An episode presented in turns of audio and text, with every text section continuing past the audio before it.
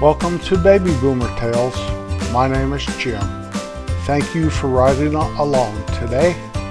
You can find us at babyboomertales.com. Once you've reached our website, there are links to many places, including Facebook, our YouTube channel, our Twitter page, our LinkedIn page, Apple Podcasts, and other places you can hear our podcast.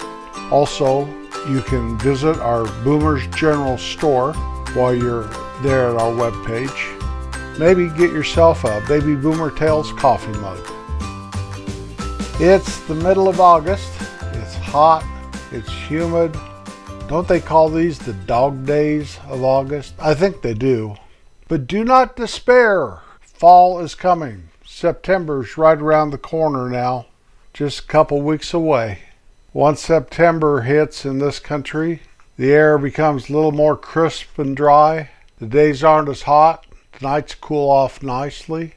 September and October have to be some of the very best of this northeast Kansas weather there is.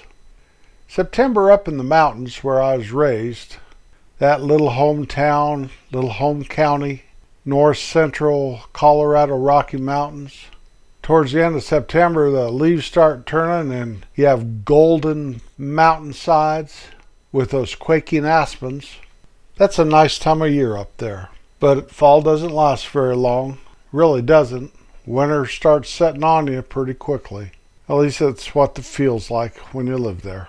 And if you're a skier, which most people are that live up there, that's okay. Come on, winter, come on.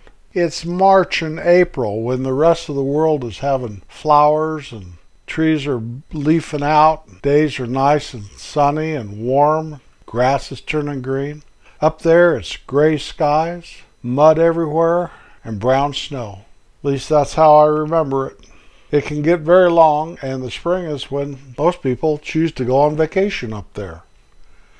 A couple of weeks ago, it was in the evening. I was sitting there watching TV.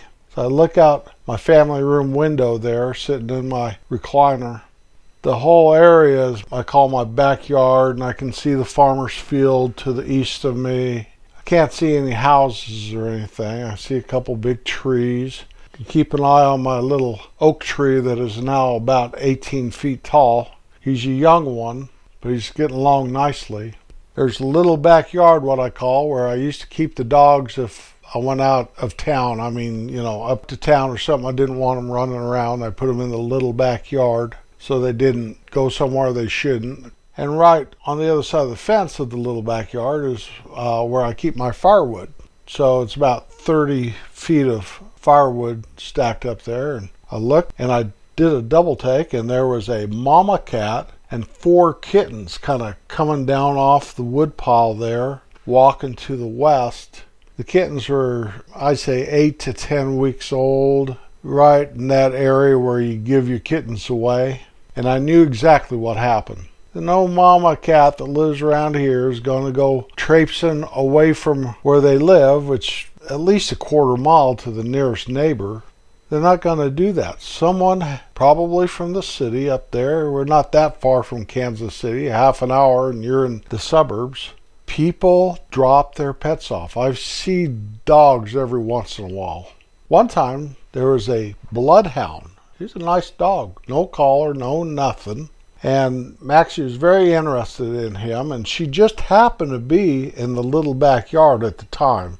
So I petted the dog. He was nice and friendly, and I figured, well, if he's still around when I get back, we'll see what we can do about locating the owner. I knew that would be an impossible thing, but you have to try. You never know.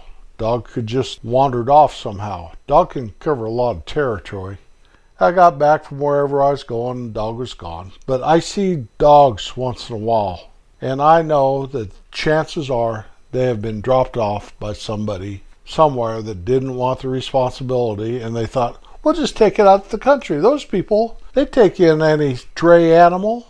Well, that's what I'm sure happened to this mama cat and the four kittens. I watched them and they kept kind of going towards the west, right through my backyard there, kind of close to the sliding door that I used to get to the backyard. So the next day, I just happened to look out that sliding glass door, and there was the little yellow one. The mom was gray, a couple gray kittens. I think there was a calico and a yellow, and the little yellow one was just laying there. First, I thought he was dead. I looked and I looked. I got the binoculars so I could look a little closer. No movement whatsoever. So I opened the door and walked down there, and he skedaddled underneath our cedar trees. I have six cedar trees, eastern red cedars, that are lined up there right by uh, my backyard there, and they were designed, we planted them years ago so people couldn't see our pond from the road. And that's where he took off under those trees. So I went back in the house, and the rest of the evening, he'd come out, he'd lay around, he'd look around, he sat there. He did that for several hours.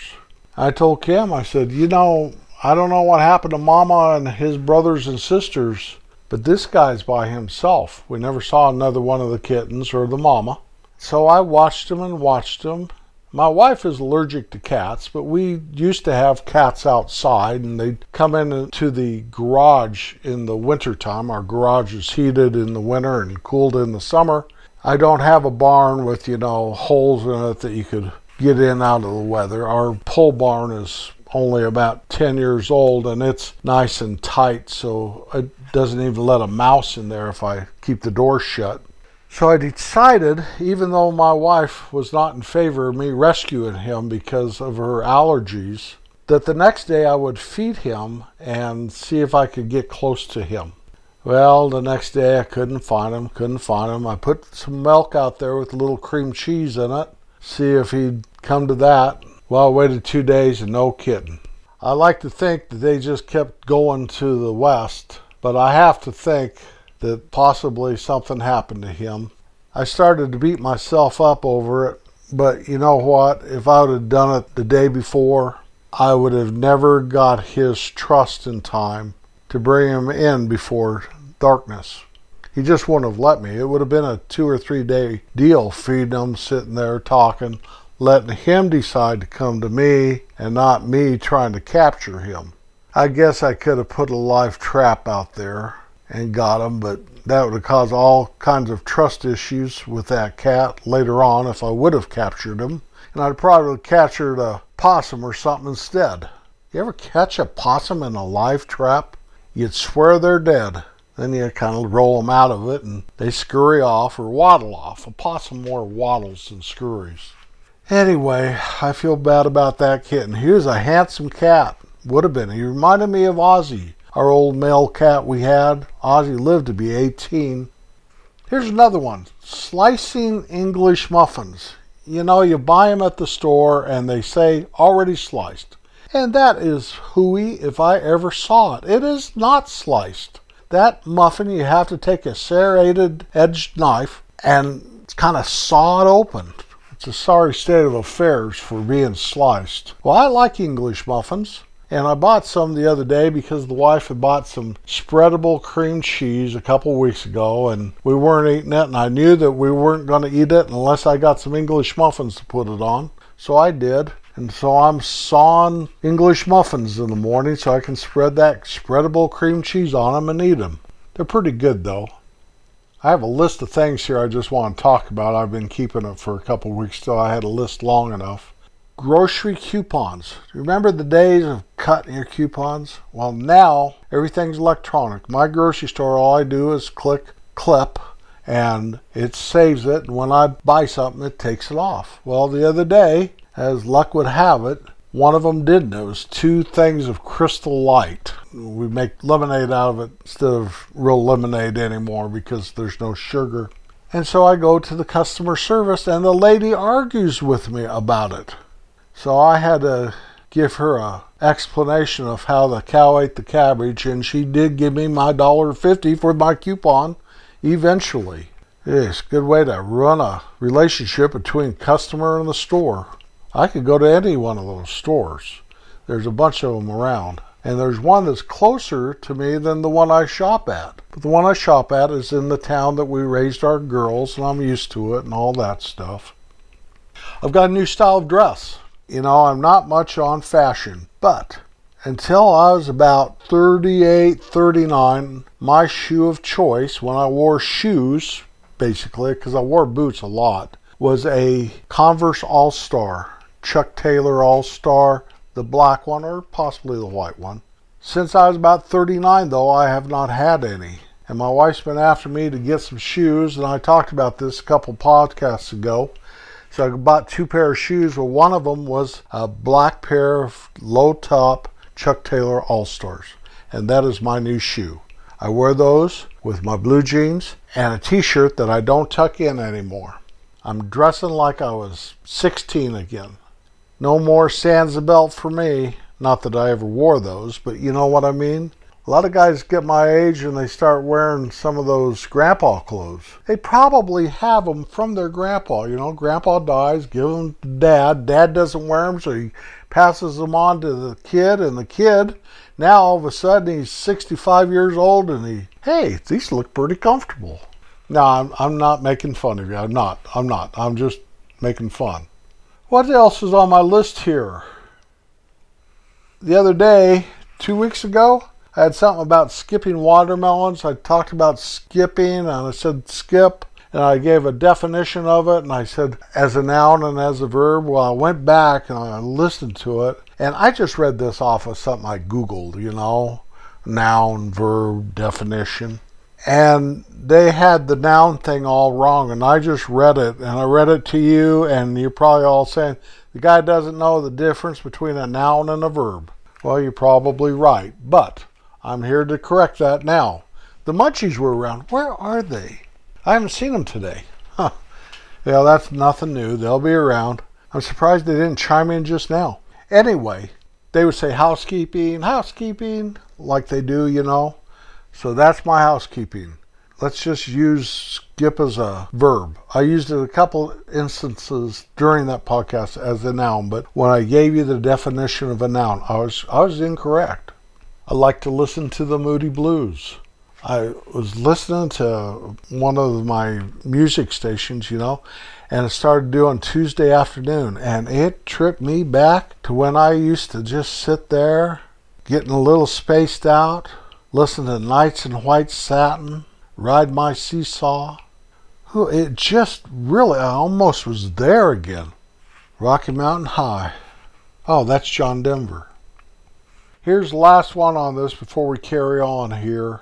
You ever hear that saying? You probably say it. I hear people say it all the time.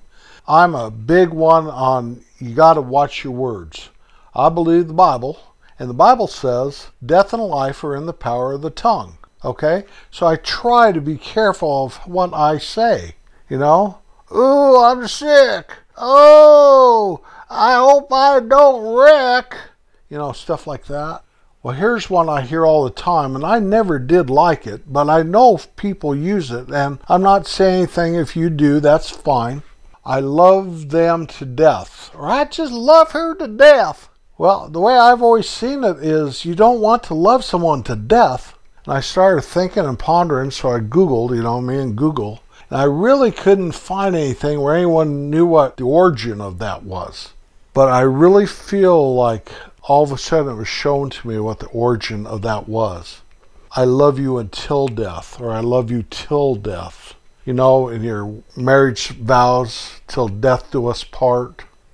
I didn't use that. In ours, I said forever and ever. I don't think you just stop loving someone. You might stop liking them. I don't think you can ever stop loving them. Love is a gift from God. How can you stop that? Even if you hate them, you love them don't you? So, anyway, when you go, I love you to death, catch yourself. Think about it. Think about it. Our song of the week is Scars in Heaven. It was released in 2021 by the group Casting Crowns. It was written by band members Mark Hall and Matthew West. Mark Hall was inspired to write this song while watching his mom care for her parents as they passed away within a year of each other.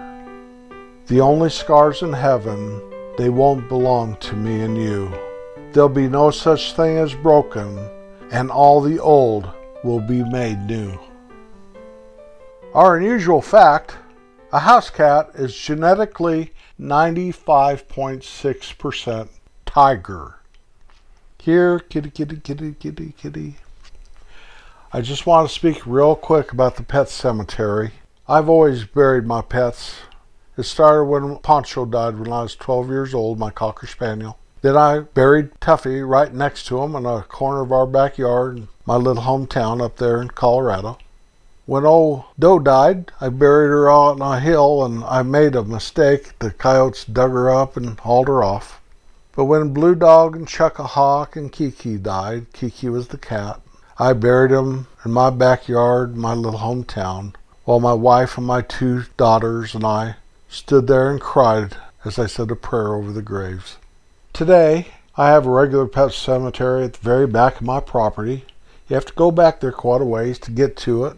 It's a nice shady spot where I have Sandy and Homer, two dogs that I had when I first moved out here. They grew old and died. Well, Homer had a brain tumor when he was about eight or nine. I've had friends bury their dogs here. I've had Mark bury his dog Scout. I've had Bob, he's my brother in law. He buried his dog Shadow back there. I've had all kinds of cats back there that died. The latest one was Ozzy. I spoke about Ozzy before, yellow male. I just talked about him earlier this podcast. The way I bury these animals is after I dig the hole and then I, I, I bury them, I put the dirt back on. I used to use chain link fence I put on top of it, just lay it down. But I ran out of that chain link, so I put roof shingles over it. And the reason is so the coyotes can't dig them up. You know, that's hollow ground to me.